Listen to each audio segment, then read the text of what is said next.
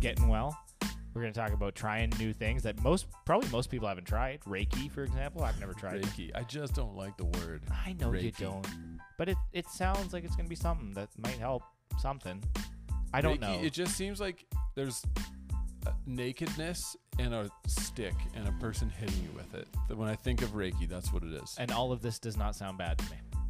We hope you'll tune in weekly for new episodes. Brought to you by a shockingly low IQ and overly hyped ambition.